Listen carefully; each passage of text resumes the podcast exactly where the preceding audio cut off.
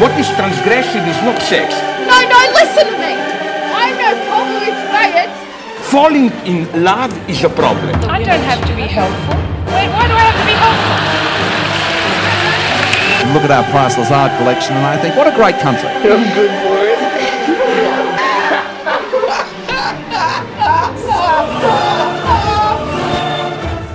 George Christensen is a cunt. Fact.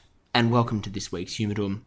This week, Miriam Taylor is overseas in Bali, and we are joined by guest host Brad Cass for this very special Mardi Gras week Humidum. Brad Cass, welcome to the program. Tell us, how does Mardi Gras rate in your year? Thank you, Pat. Um, Mardi Gras is a big occasion in my year. I don't know, we celebrate it every year. I've been in the parade, as you know, with yourself. Um, Where, when have we been in the parade together? we did. We were. Oh, it was about five years ago now. We were on this revolting, uh, revolting float somewhere, completely wasted, running up and down. It was a good time, but um, obviously celebrating the LGBT community. Have you been in a float since then? No, actually, you know, I, I, I've actually neglected to see the parade since then. To be honest, So you've never actually seen it since then? You haven't been in a float or seen it? No, no. To me personally, it's a day where I can run around like an absolute fool and be myself and not so much be judged for it. So I guess the question for me with Mardi Gras, and for me, Mardi Gras represents this vital, exciting, alive occasion where the streets of Sydney are just lit up with hundreds of thousands of people. I do agree, It's a large, vibrant, ecstatic event where everybody comes together and is just having a blast. Ab- Absolutely. Are you a political person? Absolutely not. Well, Okay. I think Look, you are. I am. I am. Give us some, I am. Give, I just get very the- fired up. give the listener some background. This is Brad Cass, who is a scientist from the University of Newcastle. What kind of science do you delve into? Um, focusing main on mainly on marine science and environmental resource management. So, how do you feel about the Abbott government when it was the Abbott government's position on climate change? Obviously, absolutely appalling. Why? Just decisions that were made, especially wanting to put that trawl through the Great Barrier Reef, as m- is pretty much common knowledge at the moment. Reefs are in decline all over the world, Mm-hmm. and that policy that he wanted to push through, and I can't remember what the town was. There was a port. Fifty percent more now of the world's reefs have gone. Reefs contain twenty five percent of all species that live in the ocean, but they only take up two percent of the actual area in the ocean. Like they're the rainforests of the ocean. They're the powerhouses, and the, and and he just he had absolutely no no qualms about destroying quite a large portion, which we should be doing everything we can to stop the decline. I don't know. That made me exceedingly angry. Okay, so given your political position, now I was actually explaining this to Waylon earlier today that I'm happy to take the piss out of my side of politics, which is the Labor side of politics. Hmm. And that's because when it comes to policy, I don't care what position the Labor Party takes. Most of the time, it's informed by rationality. Yeah, And the Greens have these really great, ambitious policies, but they're that will also never see the light of day. they're emotional policies a lot of the time. And the Liberal Party is evil. And people don't seem to factor this into their calculus that the Liberal Party is flat out evil. Absolutely no moral conscience Because people and look ethical at responsibility.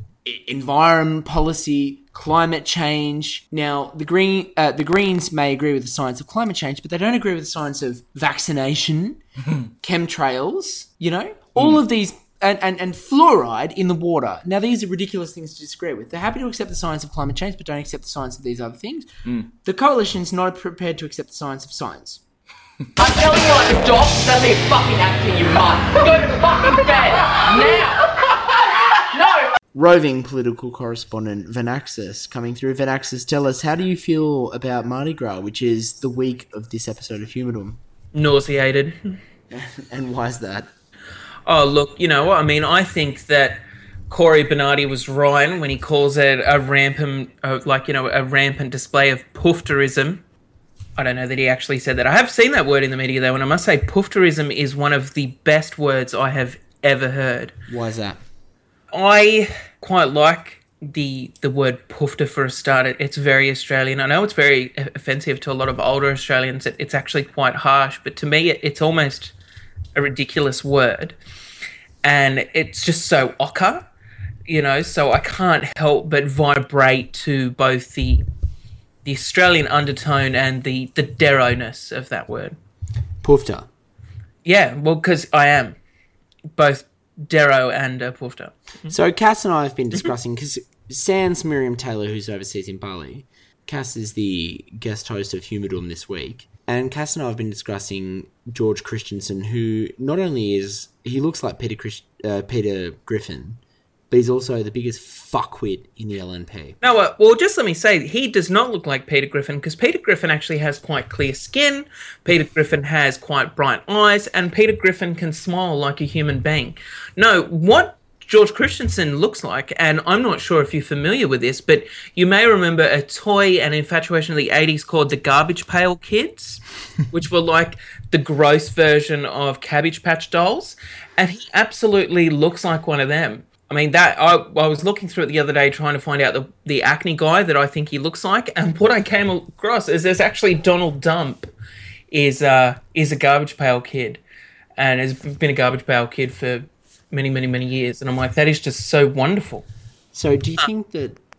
Let's go off topic for a second because this week's episode is focusing on the Mardi Gras. Oh well, now we can discuss Mardi Gras. I mean, I if it helps, I I think Mardi Gras is also disgusting. I mean, I think that you know every year Mar- new Mardi Gras takes more money from another source that I roll my eyes at and go like this year, obviously the casino because of course. You know, if you're in Sydney, you're either taking money from the casino or the casino's taking money from you. And, uh, and this year they are taking thirty thousand dollars, and they're like, "Yeah, the casino," and everyone's like, "Yeah, but you do, you are aware that all of the money being brought in from Mardi Gras will be severely reduced because of the lockout, and which of, is apply, applies to Mardi Gras, and it's going to reduce crowd numbers, and it's going to really fuck the international crowd." And you Mardi Gras is like, "Yeah, corporate backing is so good." Well, that's how new Mardi Gras was with the Foxtel sponsorship and ANZ. Well, yeah, but I mean, ANZ At least they've embraced it with their branch. really gets Branch- on board. branches, And I mean, branches. ANZ is a bank and a successful bank, so obviously there's a level of plutocratic evil there. But I don't think, as far as corporate government governments go and corporations go, ANZ is a far more wholesome organization than anything with the Murdoch brand associated with it. And also, like when they sold the telecast and it went off ABC, it has never recovered the viewer numbers that it once had. Well, and it has Mardi Gras used to be broadcast it has always SBS. been dog shit since then, you know, and it's had a couple of brief preludes on like seven and ten. You know, it had crap on SBS. No, it'll never. The telecast will never be good ever again. But where are we at with the Liberal Party these days, where we've got Malcolm Turnbull, who half of his electorate lies in the area that Mardi Gras catches in the actual parade? The Liberal Party. Well, uh, George Christensen's in the Nationals, of course, And or the, the disgusting. National. He is, but they Labor exists for a reason, and that's to further, you know, the middle class. Mm. and to make sure the workers have rights and entitlements, you know, it has always been about we rather than the I. The Greens obviously are there for progress for progressive policies and for you know the environment, and that's their very clear mission statement. The Nationals are meant to exist to support the rural communities, and they're of course collapsing because that is no longer the case. The Liberal Party and its predecessors have only existed to oppose Labor. So that's that's the only thing that ties them all together. So in Australia, you have a Liberal Party which is very small L liberal, all going home and reading their you know their Robert Stewart Mills and going, oh, so wonderful. um, you know, or they're Milton Friedman and just going, oh, this is just you know. And then you've got ones that are a bit more hardcore and they've got like you know. F- posters of Ayn Rand and stuff on the wall. But ironically, those ones that are obsessed with Ayn Rand are also obsessed with religion. So she would despise them as well because they're often tied down with with religion. And uh, George Christensen, I think, is so useless as a human being. He looks like God spilled a person, and he's just. He's just so thoroughly gross inside and out. I mean, I don't find him threatening at all. I mean, I don't know why anyone would vote for him. I mean, I think it is a serious question for the people of Fraser. What are they doing? Because if that was my local MP, I mean, I would. There's no way I would vote for him. But they seem to like having a hick who is demonstrably wrong on countless issues all the time. Now, if you want to have your hard right religious poli- positions, uh, fine, whatever. but he doesn't even necessarily seem to be that religious. He's just a, an absolute hick and a redneck. Vanaxis wrapping up our segment on Humidom right now. Who's the biggest piece of shit in the Liberal Party and why are they a piece of shit leading into Mardi Gras week? Well, let's go with the biggest piece of shit this week is probably Cory Bernardi, and that's because obviously his way to suck up oxygen, uh, and and unlike a lot of the other, like I mean, Eric Abetz is obviously quite anti-gay, but he doesn't really get many news. he doesn't get much airtime because he's like listening to a broken clock being waved. Vanaxis, if you could deliver a one word remark to right wing critics of the gay and lesbian Mardi Gras and the Safe Schools program, what is that one word remark? Or two words? Cunts. Perfect. and we always win. I mean, there's at no point in history have the progressives not won and shifted the moral zeitgeist forward. We no longer have slaves, women vote, gays are allowed now. There is no, I mean, to be a conservative is to admit that you have always been on the losing side of history. I mean, it's an appalling ideology to have because I'm, of course, convinced that Cory Bernardi secretly fears the taste of dick is delicious. Vanaxis, thank you very much for your time this week. Die. There is a recurring temptation. Pauline Hanson swanning about like uh, Banquo's ghost. The problem that I see Yeah. with this whole debate is that we have a lot of right wing, heterosexual fuckwits two weeks out from Mardi Gras telling gay people, don't you worry about it. Bullying's not a real thing, and what you need is someone to tell you what regular sex looks like. Regular sex looks like. How does that make you feel? It makes me quite sad, really. I mean, Sad or angry? What's that? well, both. But you can but- you can be Well, no, I, I'm, I'm obviously angry and sad for the youth, especially the ones struggling with gender identity or same-sex attraction. Uh, When I was in school, obviously there was nothing like this, and all I saw, I think, the only real exposure to, as, you know, homosexual life, or somewhat of, was Will and Grace, for example, the television Which show, really bad which was rubbish, which is absolute rubbish when it, it comes to realism of of that, you know. Because we all Um, want to be as camp as Jack, and we all want to be as hot as Will. And we, we we all want a friend like Karen Walker, and guess what? They don't exist. They don't. They don't. But the, you think the- Miriam Taylor's that, but she's just an abusive bitch. She's a dog. no, look. She's not guest starring in this episode, but she is listening. And fuck I hope so. I hope so.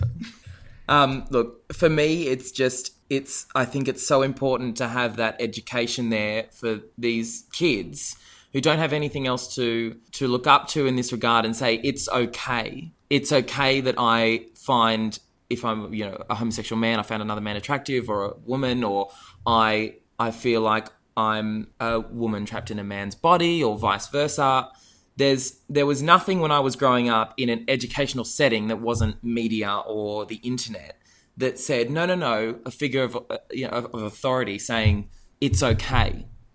There was nothing, and I think that if there is a chance for that to happen, then it will you know obviously reduce bullying because everybody will be aware and there'll be nothing to fear. Suicide rates obviously Well, will have big- to That's the big thing. One in six gay children contemplates or commits suicide, yeah. Which is a ridiculous statistic, and it should never be like that. And it's this culture that we've created. And if we're trying to break that culture with these kind of policies, I think they're absolutely fantastic. And the fact that these dickheads want to. Well, they're just a pack of cunts. oh, they are. And this absolute is cunts. this is what annoys me. By all means, you're entitled to your opinion, but for fuck's sake, until you've been bullied for this, and I have to say that I've never been bullied for it. Why aren't you lucky? Well, you know why? Because I played the tactical game when I was in high school, Hmm. and I shouldn't have to play the tactical fucking game. No. Did you play the tactical game? No, I didn't. Did you get bullied? I didn't. Um, somewhat, but. And that's what drives me up the wall. Hmm. That any child in an Australian school either has to play the tactical game or they get bullied. Hmm. That's disgusting. it's revolting. It is. Like, on what grounds should a kid be bullied for their sexuality? They have no, No. control of it. It would. I liken it to them saying that racial bullying is okay if they're saying that sexual identity and gender bullying is okay. It's absolutely not. It's repulsive. It's an uncompol- uncontrollable trait of a human being, and it's just I don't know. I I'm lost for words. I'm so appalled. Now that I've been to Spotless Dot on the spot, I'm gonna log into Heinous Anus and see how plainest my anus is. Oh! It's only a light shade of brown!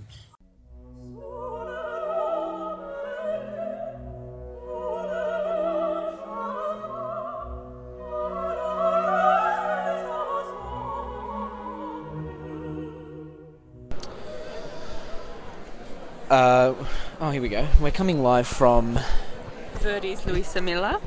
the intermission of Verdi's Luisa Miller. Uh, so tonight is a special edition of What the Fuck Am I Looking At, which includes What the Fuck Am I Also Listening To? Um, the answer is a whole lot of fuckery. So I think with this uh, opera, I had expected. So the libretto has a lot of drama, so the words. They're all like, I'm going to kill myself, rage and grief. Oh, is the unnecessary God, sort of um, I'm going to stab a knife through my breast, etc., etc. But I feel like the score only brought the drama towards the very end of Act One, and when it did, it was amazing. But Yeah. before that, the libretto was still like operating at 100% drama, but the score wasn't there, so it was just I kind of like inappropriately jaunty. It was like rage and grief overwhelm me. My honour as a soldier has been impugned. Diddly diddly diddly diddly diddly. But on a side note as well, I think uh, George was offering criticism of So tonight we're seeing my least favourite tenor with the whole of um, the Opera Australia uh, cast.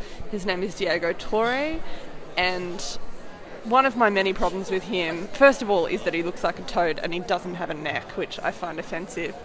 Um, my other problem, which is more of a real problem and less of a hurtful personal remark, is that I've never seen an opera where there was any less than two women vying for his affections. Now, Pat, which is still the case in this Pat, how many women do you think should be vying for this man's affections? none. Nobody should. And I mean, they should all be going for. There's a character here called Wurm. Worm, which obviously I appreciate. And then there's a count who is clearly a badass and keeps smoking on stage and threatening people with his extremely phallic sword, which obviously I appreciate. But Wurm at the moment is sort of occupying this this background role, which is sort look, of shady and gonna have to intimidating. see- But yeah, he's the Grand Vizier. he's got some sort of yeah. He's the Shady the Jafar past. of the piece. Yes, yes, he is. All right, so let's um. what have we just seen? Luisa is in love with a young man she knows as Carlo, but who is actually Rodolfo, son of the local count, Count Walter. Miller, Louise's father, is dubious, and his fears are confirmed when Walter's retainer, Wurm, who also loves Louisa and hopes to marry her, reveals Rodolfo's true identity. So, I mean, immediately there are so many problems with this so plot. absurd. That part of what I love is Louisa's father. When it's revealed that like a rich count's son is in love with her, he's like rage and grief, and you're like, I'm sorry, the guy you thought was just some schmo is now a rich schmo. How is that a bad thing? Because he's already disgusted by this young man, and he's like, wait a minute, it's not Wurm? Why? Why are you interested in Wurm? Well, That's what I wanted you to be interested in all along. I wouldn't be interested in the son. I'd be interested in Count Badass, frankly. I'd be interested in Wurm. Well, I'm glad there's enough for both of us. And yet, all of the women in the opera go for Toadface in a suit. Gross Dolfo. Look, from a again less personally hateful perspective, my issue with this is that for women to succeed in opera, they have to not only have this ridiculous set of pipes on them, but they have to also be gorgeous and they have to be actresses and blah blah blah. But all the male bloody you know, the romantic lead with two women after him can get away with looking like a toad. Maybe it's that hot men can't sing. Well, I would beg to differ. Teddy Tahu Rhodes, who is very hot and a very good singer, I mean, there must be more of him out there, surely. And also, his name is Teddy. We'll come back to you after this intermission finishes.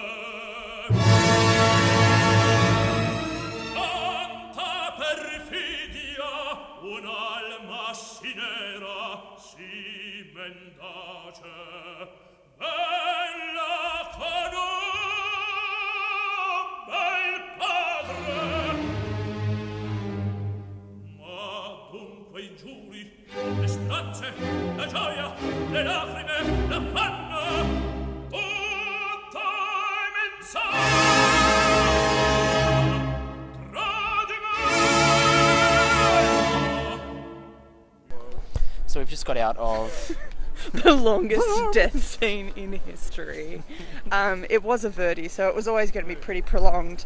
But my least favourite tenor did, in fact, milk it for all it was worth and slowly fall off a mirrored podium onto the rest of the stage like a poo rolling on something.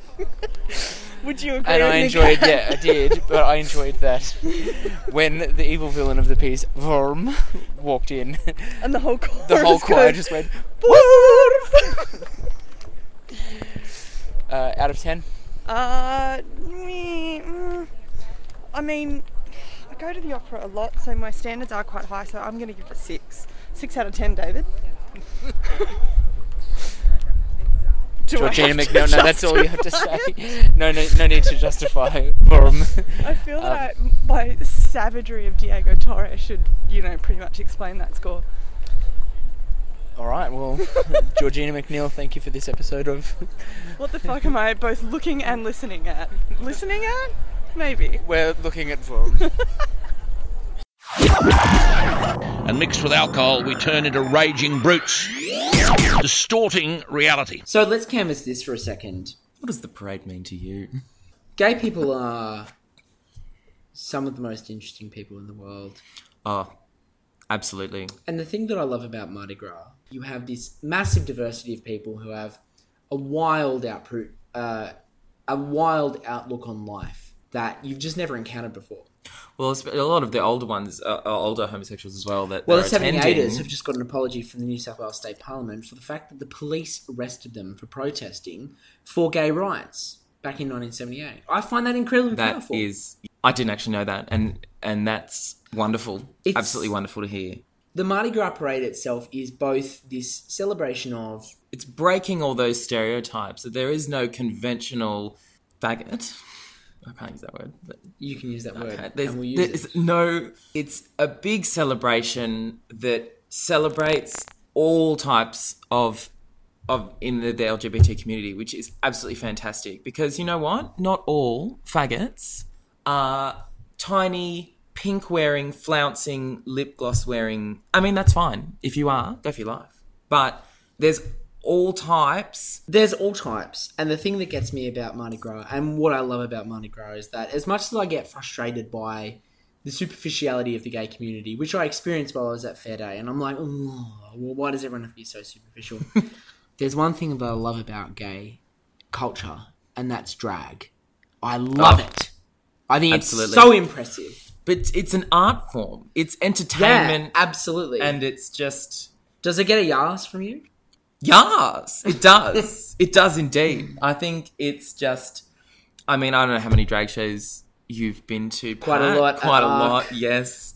Um, I recently went to some of the RuPaul drag queens um, Wow. shows. Uh, Alaska, Thunderfuck. Um, Courtney Act was in it, but she was just repulsive. Courtney Act. The Oh. problem, is, I feel like Courtney Act. The problem I have with Courtney Act is that Courtney Act plays up to a concept of drag, which is that you are supposed to be uh, a woman. Which is why it's so funny seeing her on stage with Alaska Thunderfuck. If anybody listening knows who she is, she is a horse-like, disgusting seven foot five man in six wigs with nails about thirty centimeters long. I love it. It's re- it's just it's so revolting. It's amazing. The thing about drag and the thing about camp It's entertaining. that makes it so good is that it exaggerates reality to this insane degree. And I love that. That's something that gay culture does. It reflects back on people this uh, incredibly hyperactive reality. You know, But over history, there's been so much oppression, and there's been so much. All gay culture had to be hidden, and it was taboo. And talking decades and decades. Let me throw your mind back now to the original Stonewall riots. So one of the the last for the listener who's not familiar with the Sydney gay scene, there are what three, four big clubs that everyone goes to. The two biggies, Yeah. the two biggies are ARQ and Stonewall. Mm. So every gay man has his formative experiences. I'd say at ARQ and Stonewall. Yeah. Did you have your formative experience? Oh, absolutely. Um, Stonewall first or ARQ? No, ARQ first, actually. Really? Actually, yeah. my ARQ first was Stonewall. Well, Stonewall, um, I've actually been to more than ARQ, but ARQ was thrown in the deep end, straight into the mud. Because Stonewall is cheesy old gay. It is. It is. And, And that um, was the first you know place. what? That was the first place that had a pill.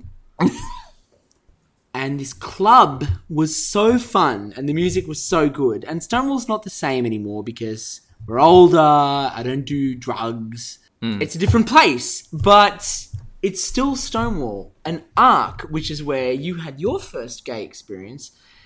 Well, that's often a a more intense gay experience than Stonewall. It was quite intense. I mean, I um, obviously I went there when I was eighteen, so I'd never really. I'd been to some clubs before during school schoolies up in the Surfers Paradise. You've never been on the Central Coast? No, no. Um, gladly, I I, didn't I to actually. pash chicks. Oh, that's disgusting. I um, no, I didn't actually go out on the Central Coast until I was about 20, 22 or twenty three. You lucky boy. and and I ran, I ran. Um, no, but ARQ for me was eye opening. Yeah. because it is so. It is probably the place to be. Late night, dark room, pumping music. Especially in Sydney. Oh, it's the it's that one club where you don't go to talk to anyone. You don't have a nice conversation over a cocktail and at, at ARQ. Unless you're in Trash Alley. Yes, but they're not nice conversations over cocktails. Well- they're filthy conversations with drag queens with too many cigarettes. So thinking for a second, uh, we have a lot of we have a listener. We have one listener. And let's face it, they've been in the slums of ARQ. And the sound you just heard was Cass putting down his wine glass. I think I need a refill. I never explain anything. I doubt many of my colleagues spend a lot of time with you, Sophie. Here we are, deep in the undergrowth, surrounded by lesbian hair, bear hair, deep nestled in. What can we see around us? The various gay tribes. What do we got? I'm looking. I can't see anything. Fair Day is essentially gay UN, a study in study in cultural anthropology. And I actually made this point um, as we were walking in. I don't know what it is about gay culture that some of it I love, drag I love. I Yes, absolutely love. I love. Twinks, I love. But a lot of the superficiality just gets up my nose. What about furries? What do you think about furries? I haven't encountered them enough to make a Well, they're here. to have an They're here opinion. at Fair Day. They're here at Fair Day. Flesh eating zombies, Oh, why are you discussing that? demonic hell beasts. Never ending. It's just like the whole genus whole. We're going to bring this episode of Humanorum to a close.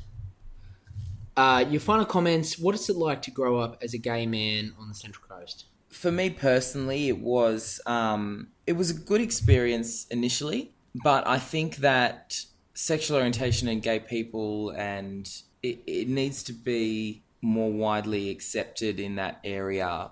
I, for example, when I had um, my first boyfriends as a teenager, um, I was holding hands at Erina Fair, um, and I got verbally abused by filthy, toothless, Centrelink grubbing bogans.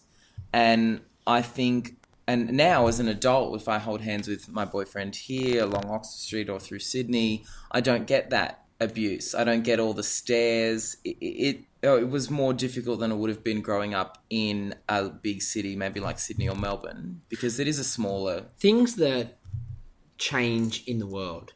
People become more tolerant of things. But one thing I've never been able to understand about conservative people, and this is the case with George Christensen, with Cory Bernardi, if someone wants to live their life a certain way or love a person the way they love a person, I've never been able to understand why they have a problem with it. Absolutely not. I don't get it. Like if someone wants to do what that's their business. Do you think it's the the lack of knowledge around it, or or being brought up with the hate themselves when they were children. Or it's that these people grow up and they're a piece of shit. Absolutely. I think it's Absolute that they're a piece of shit. Mm, couldn't agree with you more, Pat. Do you know what I mean? Yeah, absolutely. There is no. If you have a problem with the way somebody else lives their life, you aren't Australian. Because I feel like some fundamental part of the Australian character, in theory, is that you're supposed to not care. Like you're laid back. If you That care is, yeah. whether someone dates a man or a woman or has sex with whoever they have sex with, that's none of your fucking business. It doesn't affect them. It doesn't affect you. And the only reason it could affect a person like Cory Bernardi or George Christensen is if they're a weak piece of shit.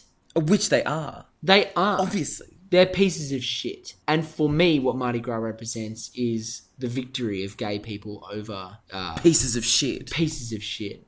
I'm looking forward to Oh, it. me too. Brad Cass, thank you for this episode of Humidor. It's been an absolute pleasure, Pat. Thank you.